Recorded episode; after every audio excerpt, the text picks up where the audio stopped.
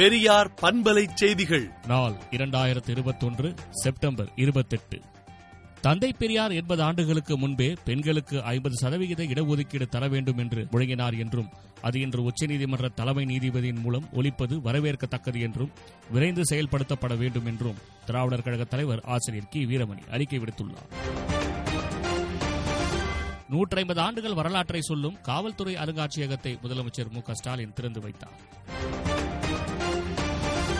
தமிழ்நாட்டுக்கு நிலுவையில் உள்ள முப்பத்தேழு புள்ளி மூன்று டிஎம்சி நீரை உடனடியாக வழங்க வேண்டும் என காவிரி மேலாண்மை ஆணையம் உத்தரவிட்டுள்ளது. தமிழ்நாட்டில் ஒன்பது மாவட்ட ஊரக அமைப்புகள் மற்றும் இதர மாவட்டங்களில் காலியாக உள்ள உள்ளாட்சி பதவிகளுக்கான தேர்தலில் மூவாயிரத்து முன்னூற்று நாற்பத்தாறு பேர் போட்டியின்றி தேர்வு செய்யப்பட்டுள்ளனர். தற்போது காலத்தில் எண்பதாயிரத்து எண்ணூற்று பத்தொன்பது வேட்பாளர்கள் உள்ளனர்.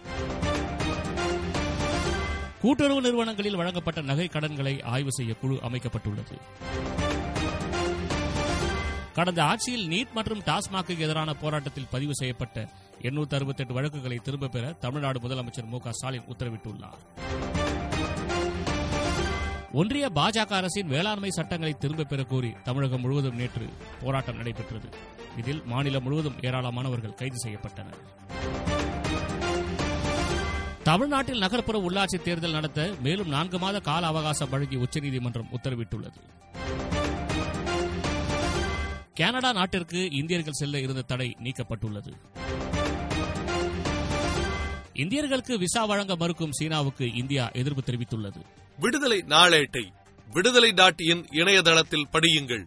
பெரியார் பண்பலை செய்திகளை நாள்தோறும் உங்கள் செல்பேசியிலேயே கேட்பதற்கு எட்டு ஒன்று இரண்டு நான்கு ஒன்று ஐந்து இரண்டு இரண்டு இரண்டு இரண்டு என்ற எண்ணுக்கு பெரியார் எஃப் நியூஸ் என்று வாட்ஸ்அப் மூலம் செய்தி அனுப்புங்கள்.